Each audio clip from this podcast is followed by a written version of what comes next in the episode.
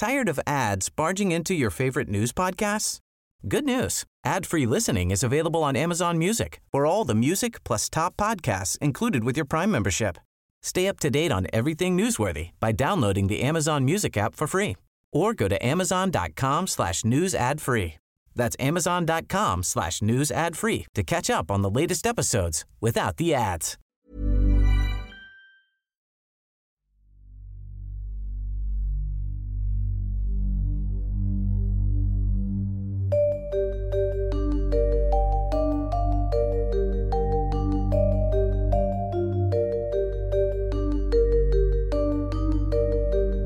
This is Intercepted.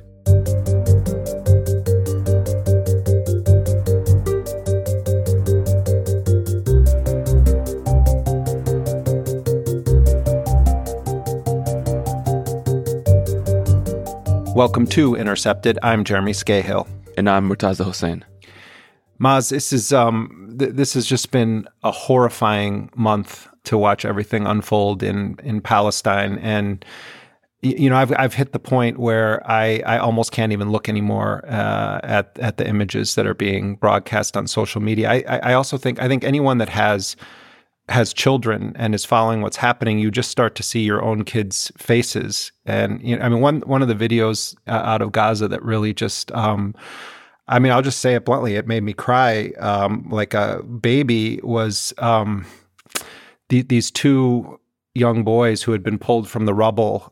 They had been rescued, and one was maybe 3 years old and the other was maybe 5 or 6, and they're just trembling. And the littler kid is just looking, he's looking at his body, he's looking at his hands shaking, and he sees a wound on his hand, and he's looking at it himself, and then he's showing it to the older child, and that child is also trembling and trying to comfort him. And it just really, on a gut human level, it just brings home who is suffering the most here. And you know, I mean, you and I both have reported on Israel's sieges of Gaza and elsewhere in Palestine over the years, and so on one level, what we've seen play out. I mean, you could make an argument that it's played out for 75 years, but just even in the past several Israeli campaigns, we've witnessed this killing of civilians.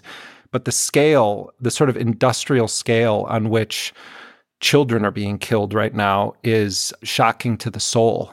You know, and as an American, I look at what the White House is saying, I look at what they're doing. And as a student of American imperialism and U.S. foreign policy, nothing about Biden's position shocks me.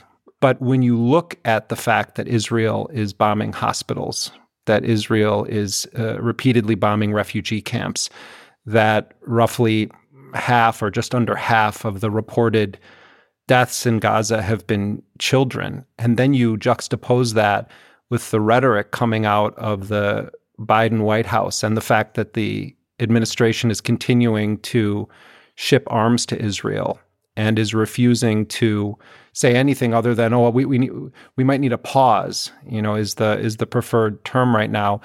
It makes you feel great shame. I think if you're a person of conscience, it makes you feel great shame. And, you know, the Israelis have started, the New York Times had a piece about it this week, the Israelis have started their own campaign, both behind the scenes and publicly, to try to shift the narrative about their killing of civilians. And in the Times piece, they're reporting on how Israeli officials are increasingly starting to raise many of the episodes in which the United States has been responsible for large-scale civilian deaths. Israeli officials pointing out that the U.S. dropped atomic bombs on Hiroshima and Nagasaki, that during World War II, British warplanes trying to take out a Gestapo headquarters in Copenhagen hit a school, killing more than 80 people. You know, so the Israelis are pointing to Fallujah and the campaign against ISIS and saying, you know, that no one would question whether or not the Allies in World War II were justified in the kinds of bombings that they were doing in an effort to wipe out the Nazis, and that civilian deaths is just a part of war. And to a degree, I think there is some aspect of what Israel is saying that is worth mentioning, but not in the way Israel is doing it. It's that the United States itself has a very long history of accepting large numbers of civilian deaths in order to achieve whatever stated objectives the administration in power claims are important. But what I think is, I think needs to be stated right now is that both Biden and the last Democratic president before him, Barack Obama, on numerous occasions would make claims that what separates the United States from the sort of barbarians of the world is that the United States doesn't intentionally kill civilians. It doesn't want to kill civilians. These are regrettable episodes when the United States kills civilians. Now, of course, that's a complete lie if you look at U.S. history, but let's just take it on its face. That has been the line from Obama during his many wars, during his 8 years in power, and that's been Biden's position as well, that what separates the United States from countries like Russia is that we don't intend to kill civilians. We don't intend to bring terror to civilian populations. I don't see how any reasonable person can make an argument that that's what Israel is doing right now, accidentally killing civilians. Israel knows that these are crowded, civilian-populated areas, and they are engaging in, at times, carpet bombing, dropping 2,000-pound bombs on crowded refugee camps. And many prominent international law experts have said these are war crimes, and that potentially charges of genocide could be leveled against Israel because of the statements of Israeli officials openly saying that civilians essentially are fair game.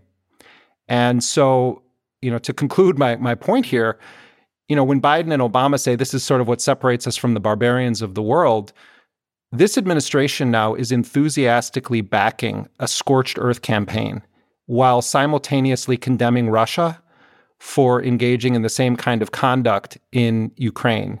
And so while I'm not shocked, I'm ashamed, I'm not shocked, I think it's important to recognize that there's something different this time around, Maz, and it seems like the mask is entirely off right now on how central U.S. support is for Israeli war crimes and has been for a very long time. And Joe Biden is one of the most ardent supporters of the most extreme Israeli policies in modern American political history. Yeah, it seems quite clear that this campaign is not just about deterring or destroying Hamas, but punishing the general population in Gaza as well, too, as evidence from the statements of Israeli officials, as you said, but also the conduct of the Israeli military, as we can see it very viscerally day to day. Israel has a doctrine of disproportionate retaliation to attacks by militant or terrorist groups, and employed this throughout history, but never on a scale that we've seen like this before. And certainly the campaign seems to be in its early days as well, too. And roughly 10,000 people have been killed so far, the majority of them children, tracking to the fact that Gaza's population also is mostly consists of children. So it's difficult for me to see, although I guess it will happen, that how the administration can continue defending this on a day-to-day basis. But what's happening, and you pointed out very accurately that they criticize Russia for this in other places, is that the U.S. is bleeding away the moral pedestal that it claims to point to itself to dictate what's moral or not globally. And I think this narrative of U.S. exceptionalism morally does not have much purchase outside very small quarters of the West and shrinking quarters of the West today, too.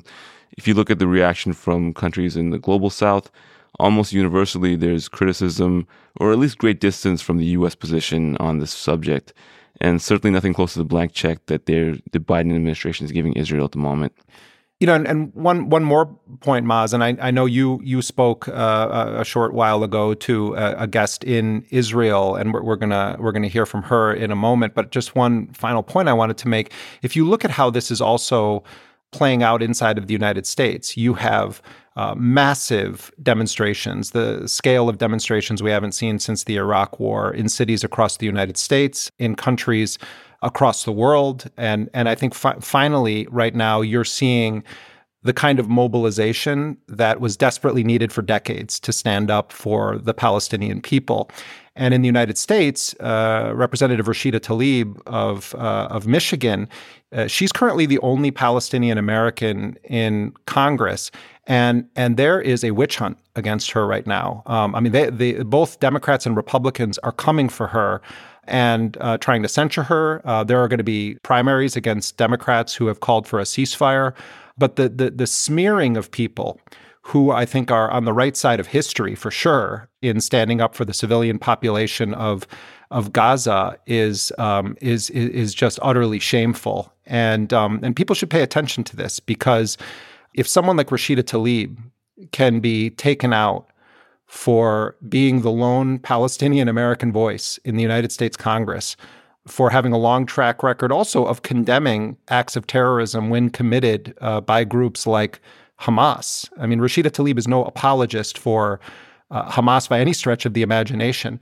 But this ultimately attacks core values that the United States claims to uphold. You know, it's going to be very interesting to see how this plays out in the 2024 election. I know a lot of Arab Americans who have been interviewed recently are saying that they voted for Joe Biden and that they are not going to vote for him again.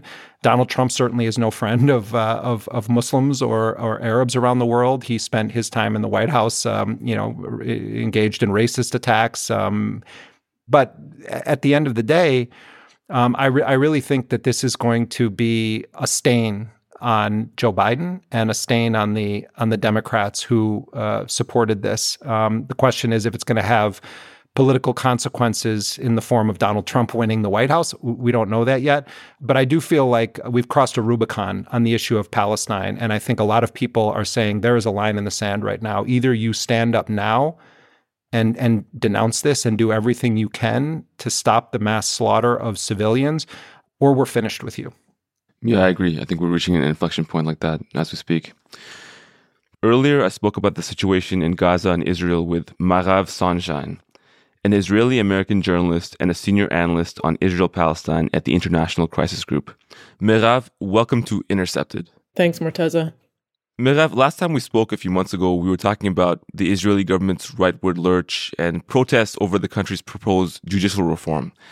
Now, it's a few months later, we're talking about this October 7th Hamas attack on Israel and the Israeli military response in the Gaza Strip. First of all, can you tell us how you're doing and how your family's doing in light of these events?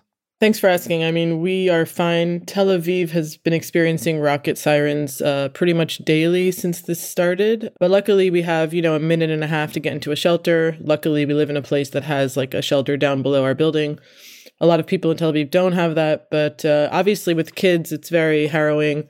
And also just knowing what's happening just, an hour south of me is also quite horrendous. But, we're okay for now. I'm pretty concerned about the regional threats of a bigger war, but I'm trying to stay, focused on the day-to-day.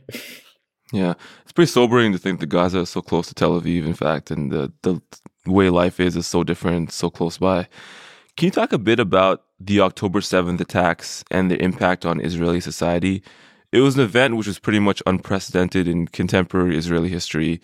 Can you talk how it's affected people's views of their own society, of the conflict, and of their place in the region? Yeah, so it is really hard to convey and kind of overstate just how earth-shattering a moment it has been, and that it's still going on because the bodies have not all been identified. Some people still don't know if their loved ones are dead or missing. And the rescue workers continue to kind of provide details and testimony about what they found and what exactly happened on that day. So it's kind of a rolling, trauma. And also it really has shattered the sense of security for Israelis all over the country, but especially, of course, those who are now internally displaced, either because they were from the south and their homes were damaged. And even if they wanted to go back, they couldn't go back at this point. But also in the north, you have communities that I think it's pretty unprecedented for Israel to have evacuated, I think 24 communities along the border with Lebanon. And so there, there's various degrees of impact for various communities. But the bottom line is that Israelis don't feel safe. And they're also extremely angry with the government and with Netanyahu specifically. And they feel like the social and kind of, the contract that they had with the government and with the army to provide them with safety and security has completely been broached, and they don't know when it will be restored. And there's obviously a consensus that, Hamas has to go in Israel, but I think a lot of people are realizing that Israel's tactics aren't necessarily that effective, or that the price that they're going to have to pay is going to be very, very large. So I think there's, a bit of a mixed sense of what exactly Israel needs to do. But the very personal security of everybody I know has been undermined. And there's also a lot of people who are carrying weapons now. I mean, men who served in the army, a lot of them are walking around with weapons. I think it's something like set to triple the amount of gun owners in Israel. And, people have rational and irrational kind of fears and paranoia. Some of them are more understood than others. You can't really judge, but, Israelis just feel like nowhere are they safe, not just from the rockets, but from they're just scared, that a Palestinian's going to show up and try to hurt them. It's just like this, and the fear and the hatred is really just gone up, extreme. And of course, the other side as well, which we can get into. But Palestinians, in Israel and in the West Bank are just, being incited against, being hurled with, violence and harassment. And so the fear and the hatred is really just upped on every level for everyone. Yeah, Mairav, I wanted to ask you more about conditions in the West Bank as well, too. But before, I want to get into something you just mentioned. You mentioned this contract that people felt that they had with the government and with the military. And of course, Benjamin Netanyahu, a lot of his appeal to people was that he's a very, very security-focused prime minister. And even in his campaign ads, I remember a few years ago, he talked about security and be the ultimate deliverer of that. Can you talk a bit about how people's perceptions of him have changed in light of that? And I'll ask specifically because in the U.S., whenever there's a crisis, people tend to rally around the leader and rally around the flag. But it seems like in Israel, it's different. And there's a lot of criticism which has emerged as a result of the October 7th attacks of him personally. Even before October 7th, there were obviously, as you mentioned, there was a judicial overhaul plan. There were protests, mass protests. A lot of the security establishment, the former security establishment, the people in the army were openly protesting against Netanyahu and his government. And there was already a lot of people going on record saying that they don't trust him with Israel's security. And there were warnings from within the General Security Service here that the government's policies and plans have undermined the national unity and resilience and are, making us look weak in the eyes of our enemies. This was the kind of statements that were being put out by top security officials in Israel. So that was already happening before October 7th. Since October 7th, it's just across the board that literally I would say nobody in this country wants Netanyahu in his chair, and yet he's still there. And it's hard to really overstate how much the failure is on him. People really hold him responsible. And it's not just that day, but also years and years of, he's basically been the longest serving prime minister. Something like 15 years now he's been in power. And so he's shaped Israel's entire approach to the Palestinian issue in general and to Hamas specifically. There's been tons of criticism about the fact that he's basically propped up Hamas and left Hamas to kind of be in power and be funded by Qatar while undermining the PA in order to, basically just avoid any kind of dialogue, any kind of political framework or negotiation towards a solution. So Israelis definitely understand that, and they definitely are extremely angry with him, and they believe that he will have to move from his chair. Some believe it'll happen during the war, some think it'll happen after the war. It's kind of amazing that he's still there because really nobody trusts him. And you can also see in the way that he's been handling this war, in his public statements and just in general, his general approach is he lacks any empathy for the families of the kidnapped. There's clear disarray in his cabinet, and he clearly is interested in himself and his legacy, and also in trying to save whatever is left of his political career. So there's just every day there's different news pieces here about how he's already trying to put blame on others in the security establishment, or he's trying to show that the kind of the movement to refuse to serve in the reservist duty before, during the protests are a reason why Hamas saw us as weak. And so he's really just kind of very explicitly interested more in his own career right now than in the stability of the country. So Israelis are really, up in arms about it, and they're not sure how to get him out of there. You alluded to this a bit, but obviously Netanyahu had some role in helping entrench Hamas in Gaza to this point. And now that this attack has happened, and as you said, there's this public push for ejecting Hamas from Gaza one way or another, the war started. But it's interesting, I'm curious your take, how much had Israel prepared for this conflict? And when we talk about the price that people are sort of girding themselves to pay, Have they gamed out what that may look like or what people might find acceptable? We're about a month into the war, and I think that on the Palestinian side, they estimate about 10,000 dead. On the Israeli side, I think several dozen soldiers have been killed in the war so far.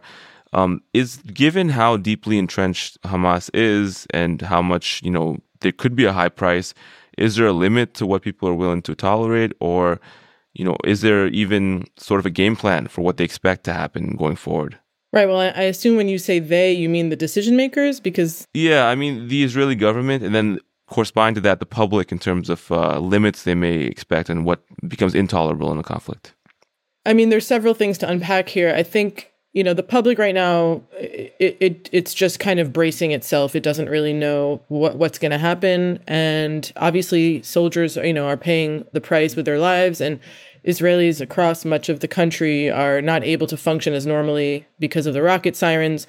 I think that, you know, Israelis are willing to kind of continue to be in this mode for quite a while if it means that at the end of it, they'll have security. But I think they're not convinced, and nobody can guarantee that they will have that security. And so I think the real problem is that the government, I don't think, knows exactly what is going to happen the day after Hamas is deposed. And I also don't think that it's clear that it knows how to depose Hamas, even though it is clearly explicitly very dedicated and determined to do so. But, you know, as you said, Hamas is entrenched in Palestinian society and in Gaza specifically. And of course, you know, it's the tools that it uses are not all legitimate. And the Hamas attack on October 7th was, I mean, it definitely, you know, it's war crimes, crimes against humanity, could even qualify as attempted genocide as well under international law. But in Israel, all of that overshadows the fact that it is a political movement. It has a political strategy. It's not just that it's an irrational actor, right? And also that the Palestinian people on a whole have a liberation struggle, and that's something that Hamas is a part of. And so even if you get rid of Hamas, you don't get rid of the need to resist occupation or the desire to have political independence and self-determination. And these are all things that I don't think the Israeli public or the government is really, you know, considering right now. It's not something that is at all on their agenda, you know. So as far as like the day after, I think Israel has no good options, and it's not really preparing for that. I think right now it's just completely in a mode of trying to get the military to achieve specific goals. And I think that, you know, it's already had to walk back or walk down the tree that it climbed when it said that it's going to destroy Hamas completely, because it's just not necessarily going to work that way. And in terms of like the way that the war is developing, Israel keeps saying it's going to take months and months and it's going to be very long. But I don't know if Israel has all that time because of the humanitarian toll in Gaza, because of U.S. pressure, because of the regional threat. There's just a lot of different factors that are, you know, playing a role in this. And I think time is not on Israel's side. So we'll have to see how that develops. So, you know, given Netanyahu's, you know, collapse in popularity following this attack, and given the failures that led up to it, are there other actors in the Israeli political spectrum who may be more empowered going forward? I guess it's still early to say, but are there more conciliatory parties who may benefit from his decline? Or is it more likely that Israeli politics, you think, will shift more to the right in the wake of the trauma of the October 7th attacks themselves? I think the long-term effects are harder to understand. I think there will be, you know, new and different energies and movements that come up as a result of what happened. But in the shorter term and medium term, I think Israel definitely will move further to the right. I think even for most people, this was proof that Hamas is not an actor that you can negotiate with or that you can get anywhere with, that it wasn't really interested in governing Gaza, which is true. I don't think it is interested in governing Gaza. And I think this attack serves its goal of being pushed out of governance and returning to its, you know, roots as a resistance guerrilla, you know, underground type group. But, there's nobody in Israeli leadership today that has a different approach on Hamas or really on the Palestinian-Israeli conflict that has any power. But even those who don't really have much power, there's no alternative. So even if Netanyahu were to step aside, there's nobody who would provide an alternative. I mean, there are people who are considered more trustworthy, like Benny Gantz, or maybe a little bit less, you know, less corrupt, maybe more moderate, although, you know, a lot of the the people around Netanyahu and also Benny Gantz, who has joined this narrow war cabinet, are not necessarily, more moderate when it comes to military strategy in Gaza. So, in the same way that a lot of people talk about how the PA is defunct and illegitimate, I think in Israel you have a real crisis of government and leadership as well, where even if you held elections today, there would not necessarily be a much different outcome. And I think Israelis really are at a loss for how to proceed. And there is a tiny minority of people who are either on the left or people from the south who have gone through so many rounds of violence with Gaza. They understand that Israel's policies have not worked. And they also understand that the more people you kill, the more hate and, retribution you cause. So I think there is an understanding amongst a small population that there needs to be a political solution to this issue, that it can't be a military solution. But that's, a tiny minority, and they don't have political representation. Tired of ads barging into your favorite news podcasts? Good news. Ad-free listening is available on Amazon Music for all the music plus top podcasts included with your Prime membership. Stay up to date on everything newsworthy by downloading the Amazon Music app for free or go to amazon.com/news-ad-free. That's amazon.com/news-ad-free to catch up on the latest episodes without the ads.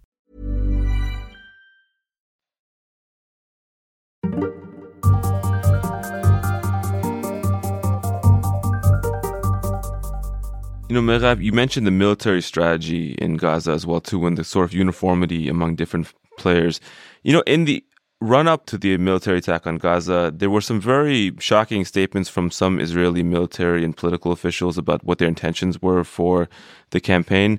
I think there was one minister who said that they would turn Gaza into a city of tents. And recently, another minister in Netanyahu's government said, mused about using nuclear weapons against Gazans. Things which suggest a very, very extreme sort of anger and lack of distinguishment between Hamas and Gazan civilians. Can you talk a bit about what could ensue in Gaza in terms of humanitarian toll? I think to date we have about 10,000 people who've died there, but the military campaign is still in the very early days. And given these statements and some Israeli military conduct, how bad could it theoretically get in the months ahead? Again, that's a question of how the U.S. and international actors might put pressure on Israel. But I do think that as far as Israel's approach, it feels like it's doing what it needs to do. It's telling Gazans to evacuate and to move south. Many of them have. Some don't want to, some can't. There's obviously complexity in demanding that so many people move in an already closed and condensed place. But, I think on this issue, there's no way to kind of wage the kind of war that Israel is waging in Gaza without killing a lot of civilians and destroying a lot of civilian infrastructure. It's just not something that's really possible. And that's just how it is. So, as far as Israel is concerned, it needs to target Hamas infrastructure and officials. And I'm sure it's, very plausible that Hamas officials are embedded in civilian areas with civilians. So as far as Israel is concerned, that's just part of the war. So that's kind of the status quo right now. And I think the international community, and as we're seeing across Western cities, people are demanding a ceasefire. And I don't think that Israel can continue on this path much longer in this way. But, it all depends. If Israel can, feel like it has achieved gains, and if in the next, few days or weeks, it's able to show some kind of progress that would allow it to feel like it could reach a negotiation, then I assume it might do that. At this point, it doesn't feel that way, and it's not being pressured to call for a ceasefire. So there's a lot of different, factors involved in that. But I think it's clear to everybody the humanitarian toll on Gaza, and this is one in a long series of humanitarian tolls on Gaza. The problem is that, the international community, as much as it's trying to push for the humanitarian aid, it's not really able to come up with a plan for the political solution, because that's really the issue here, that Gaza is not just a humanitarian issue, it's a political issue. At this moment when the Israeli military is going into Gaza and you have this sense of heightened crisis, what role do you think the U.S. could play constructively? Because right now they're giving effectively a blank check to the Israeli military with very few, if any, red lines on their response. Do you think that this is constructive, or is it sort of giving the Israeli government a moral hazard to do things which may be not just harmful to Palestinians, but also to its own interests? Yeah, I think what we're seeing is very clearly, you know, is a failure of the U.S. to create a situation that is safe and that can save lives, because it's not calling for a ceasefire. And this is not just a failure of the moment, but it's also a failure of years of policies that have enabled Israel to reach this moment of hubris, of just like this notion that it's invincible and that it can do as it pleases. And the U.S. has the leverage and has the power to constrain Israel. And I think, you know, in some ways it's trying to do that, but it's clearly not succeeding at doing it.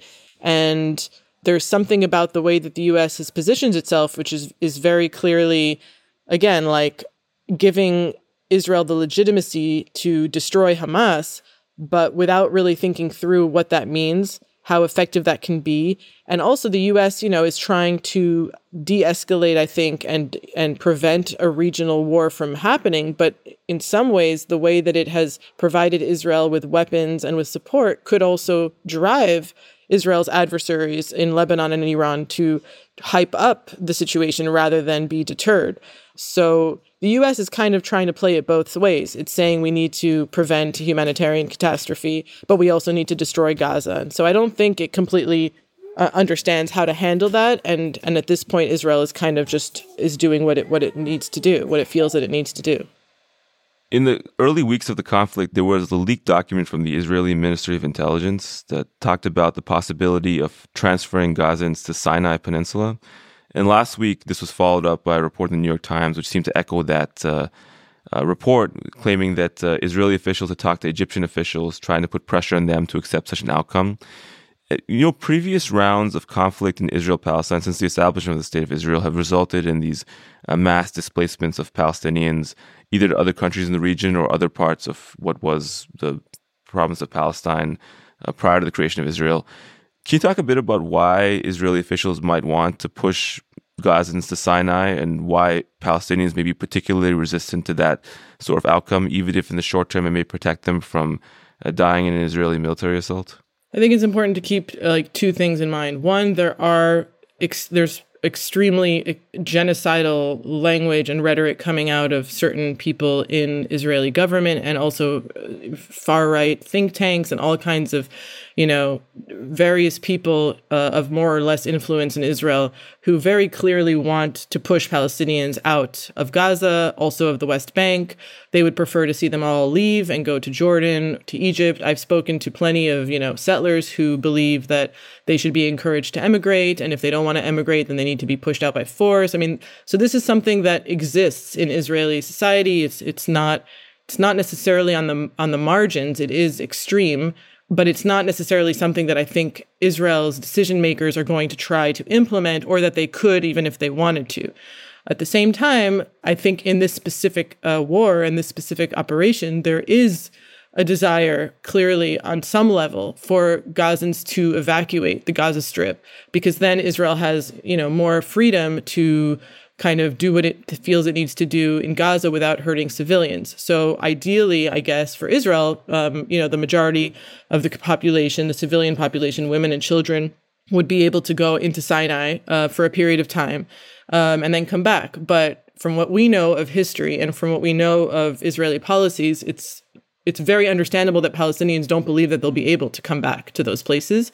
And it's also, you know, very difficult to ask somebody to leave their home, you know, regardless. So, I think in the same way, Israel is not necessarily interested for its own interests, economic, military, that to reoccupy Gaza, for example. I don't think it's interested in putting settlements back into Gaza, even though, again, there are people on the right who want that and who say that. But I don't think that that's its plan. I do think it will probably have to, you know, have some kind of temporary occupation or presence in Gaza, which you kind of can already see now, in order to, you know, regain security control. So it's a little bit more nuanced. But the fact of the matter is that, you know, regardless of what we think, you can see that Palestinians in Gaza and in the West Bank are being pushed out of their homes. And in some cases, you know, they're not able to come back. So that's just a reality. And it's not extreme to say that There are Israeli policies that are, continuing a line from 1948, which is that we want this area to be for Jews and not for Palestinians. Yeah, I want to ask you a bit about the West Bank as well, too. You wrote recently that more than 120 Palestinians have been killed in the West Bank by Israeli soldiers and settlers since October 7th. And I think that number has even gone up since then. Obviously, in the West Bank, the Hamas is not the ruling party, but there's still this very extreme uptick in violence targeting Palestinians. Can you talk a bit about conditions there and how they've deteriorated over the last month? Yeah, so the West Bank has already been experiencing, one of the most deadliest years for Palestinians since the Second Intifada. A lot of IDF raids, search and arrest operations that often end with shootings and killings of Palestinians. And then you have settler violence, which is something that has also been around for a long time and has gone up steadily every year. And then this year, especially, it's also at unprecedented numbers. And, the UN has been following that quite closely. And there's a few Israeli human rights organizations that also follow it. And basically, since October 7th, you've had a combination of, Israeli settlers and soldiers who feel, vengeful and are able to take out their anger on Palestinians in various ways, in addition to what is already a very kind of calculated campaign to force Palestinian communities out of their homes. This is something that has been documented very, very well over the last few months. And then we've seen an uptick since October 7th. And basically, the IDF now, all of the mandatory service soldiers are in the south or in the north. And so what you have in the West Bank right now mostly are reservist soldiers.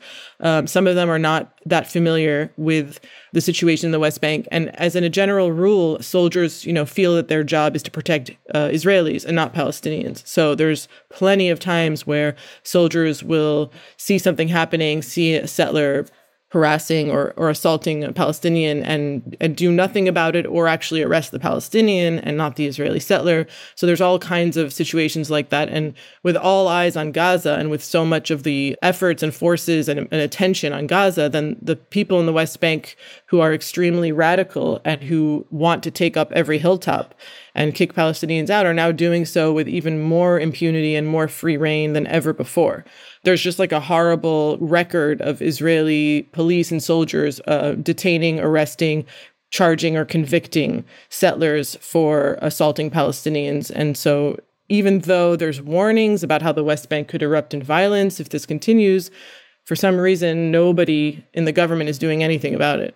It's interesting. I noticed recently that the head of the Shin Bet, Israel's internal security service, warned about the impact of this potential settler violence and specifically said it could lead to an explosion in the West Bank. What you're describing is a situation where the Israeli military seems very stretched on multiple fronts, first in Gaza, obviously, then in the north near the Lebanese border to deter Hezbollah, and then in the West Bank where they're controlling millions and millions of Palestinians under military occupation. Can you talk about what would the impact be if there were an explosion of violence? What is the head of the Shin Bet really referring to? And how would that impact Israel strategically, especially given the fact that still the risk of a regional war spreading as well, too? I think probably what he means is that Palestinians will start to rise up more. He could mean a third intifada. He could also mean just like a lot more instances in which Israeli civilian settlers are armed and shooting at Palestinians, and then Palestinians are trying to protect themselves and, in whatever way possible, attack back. And so then you start to have these kind of militias who are just, going around and attacking people, and that would just cause complete chaos and havoc. So, there's different scenarios for how the West Bank would explode, but, it's already in an explosive situation. And the government and the people who are running the West Bank, specifically Bezalel Smotrich, they just very openly and explicitly seek to annex the West Bank, seek to formalize Israel's control there, especially in Area C of the West Bank, which is 60% of the West Bank, where all the settlements are. That, they have all these clear intentions. And so in some ways, they're able now to implement them even more while this stuff is happening in Gaza. And the security establishment is not stopping it. And so, it makes no sense in Israeli security interests to allow this to happen, because then it really will be overstretched and it really will have a lot more problems on its hands. So I don't really understand what the strategy is there, to be frank. You know, you mentioned earlier that there is a small but quite vocal human rights community in Israel, more left-leaning. And there was an interesting guest essay in the New York Times last week by Michael Sfard, an Israeli human rights lawyer. And he said something very interesting. He said that in light of recent events, there's been an active suppression of speech of internal critics of the government inside Israel. And oftentimes we see in different countries when there's a security crisis, people who are trying to talk about civil liberties and human rights come under greater pressure. And even before October 7th, there was that pressure in Israel. Can you talk about how that may have increased or what's happened since then in terms of pressure on Israelis not to express dissent over government policy in the West Bank and Gaza? This is something that happens after every kind of Gaza war, but now it's like even more on steroids, where Israelis who want to protest against the war or protest in solidarity with the people of Gaza are silenced, or sometimes there's like far-right activist thugs, whatever you want to call them, that come and kind of attack the protest. That happened a lot in 2014. There's also, you know, just like this this phenomenon of you know, anybody who kind of speaks out against the war in any way, not even specifically saying, oh, we need a ceasefire or anything. It's just any kind of expression is being kind of censored or silenced. And we're seeing that specifically now with social media posts by Palestinian citizens of Israel. I've seen reports of people being detained for a post with a Palestinian flag from years ago. There's teachers in various colleges and schools here who have been suspended for a social media post that Israel claims can be understood as supporting Hamas. So, you know, the restriction on free speech is just goes up, way up during wartime. And so that's something that we're seeing. And then as far as Jewish Israelis, you know, I think it's very difficult for them to be able to articulate their opposition to the war. Like, you don't really have protests now that are calling for a ceasefire or opposed to the war. You really have just the families of the hostages calling for a hostage release. That's really what's dominating kind of the public arena right now. And it's very difficult for Israelis to express themselves. It doesn't mean that there isn't any of that. There is. And even some of the victims in the South, some of them are, you know, pretty well-known peace activists, and they've been advocating for a cessation of the hostilities. But again, they have no influence and no power. But the police, for example, have been very kind of explicit about the fact that they're not going to really tolerate any kind of protests that identify with Gaza. So there's places like Haifa and Umm al-Fahim and different areas, Palestinian citizens of Israel who are not really able to, you know, have their protests because the police basically just said that they're going to shut it down. It'll be difficult to answer this question until the war is over, but I was curious, you know, Mairav, of getting your take on what the long-term outcome of this conflict could be. Obviously, before the conflict, there was still a very dire situation in the West Bank and Gaza, not a very clear political horizon. But now that this war started and the October 7th attacks have happened, you know, it's brought up the Palestinian question again, internationally at least, and said, well, you know, is there a possible way that this could end still with the creation of a Palestinian state or, you know, more remotely, maybe a binational state?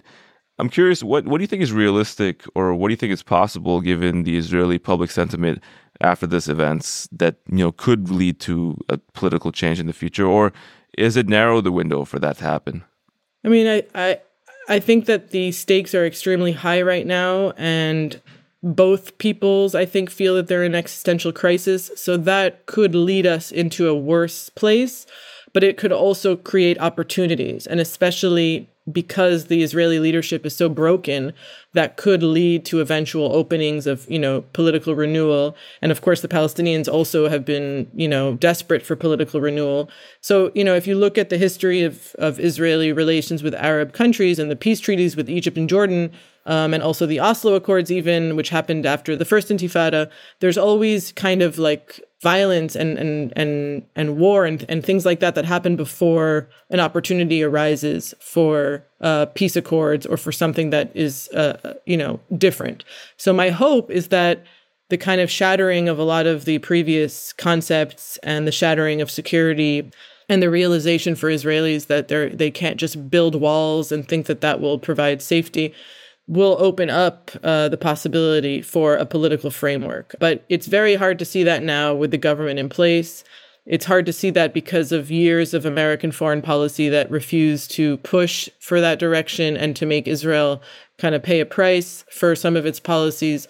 But I do think that, you know, you hit rock bottom and then there are opportunities to try and open things up. And I do think that what happened on October 7th made very clear that Israel cannot win by might. You know, I don't know if that's something that the decision makers are ready to accept, but I think even after whatever they are able to achieve in this war, they're still going to have to come back to politics and diplomacy. There's just no other way to deal with it. You know, they can't kill all the Palestinians and Hamas can't kill all the Israelis. And it's just not, they're all going to still be here when this is over. So they're going to have to figure out a way to move forward. But that might take, you know, a long time and a lot more push from each public for that to happen. So Mairav, obviously, whenever there's a conflict in Israel-Palestine, it heightens people's emotions, not just in the region, but globally. And we've seen these big protests in the U.S. and Europe in recent weeks. And also, alongside that, we've seen this increase of hate crimes, some of them targeting Arabs or Muslims, but also a great increase in anti-Semitic hate crimes as well, too. Can you talk a bit about how, you know, people may be feeling who are Jewish globally or in Israel, and how, in any way, if perhaps the conflict may be contributing also to the sentiments of insecurity or fear that some Jewish people are feeling as a result of these heightened social sentiments? Yeah, so I've kind of, as much as it's been horrible here on the ground, it's also been horrible to see what's happening kind of on social media and the disinformation and the way people are really, you know, going into their silos and kind of incapable of showing humanity for the other side. And I think, you know, years and years of Israeli policies and Israeli impunity and the West allowing and enabling Israel to do that has created a lot of anger, justifiably, amongst Palestinian, Arab, Muslim, and also left and progressive circles around the world. And so this is kind of the straw that broke the back in many ways. But because of the, you know, severity and intensity of the Hamas attack, and because there's like women and children being held in Gaza, there's, you know, this feeling like the people who are calling, you know, for free Palestine, who are calling for Israel to finally be held to account, are not capable of also understanding the very real victimhood of Israelis right now. And so the dehumanization that we've seen for so many years of Palestinians, and we're still seeing in so many different ways, even like the doubting of the numbers of the people who are being killed in Gaza because Hamas controls the health ministry, all these, you know, horrible manifestations of dehumanization of Palestinians, I think in some ways making it very difficult for many people to also empathize and humanize Israeli victims of this attack. So it's something that I think has just accumulated for many, many years.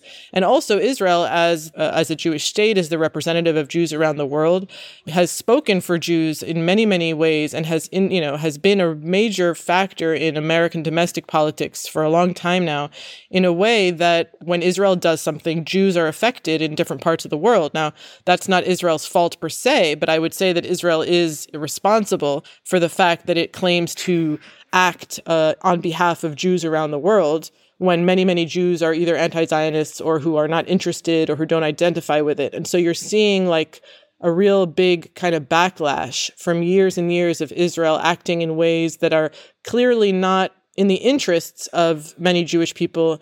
And I would say even more so that Israel's, you know, raison d'etre following World War II and the Holocaust was to provide a safe haven for Jews. And even that, it's having a hard time doing, you know, for various reasons. So this is something I think that is making Jews feel very insecure.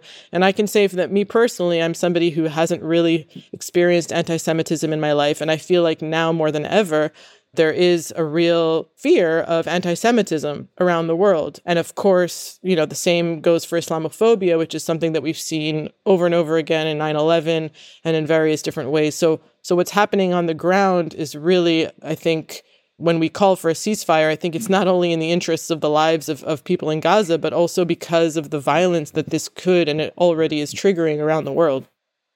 Mairav, thanks for joining us on Intercepted today. Thanks for having me. That was Mairav Zonszein, an Israeli-American journalist and a senior analyst on Israel-Palestine at the International Crisis Group.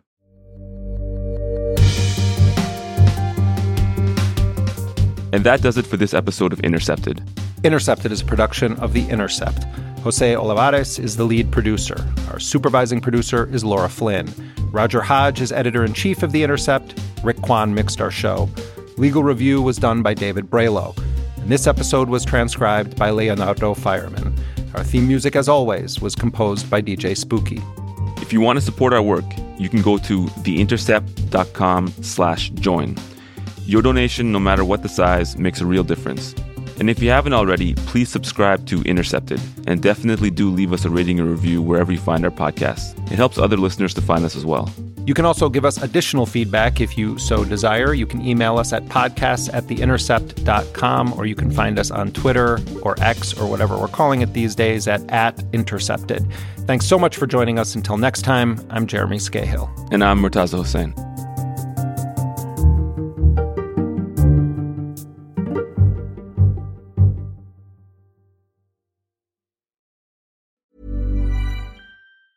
Tired of ads barging into your favorite news podcasts? Good news. Ad-free listening is available on Amazon Music for all the music plus top podcasts included with your Prime membership. Stay up to date on everything newsworthy by downloading the Amazon Music app for free or go to amazon.com/news-ad-free. That's amazon.com/news-ad-free to catch up on the latest episodes without the ads.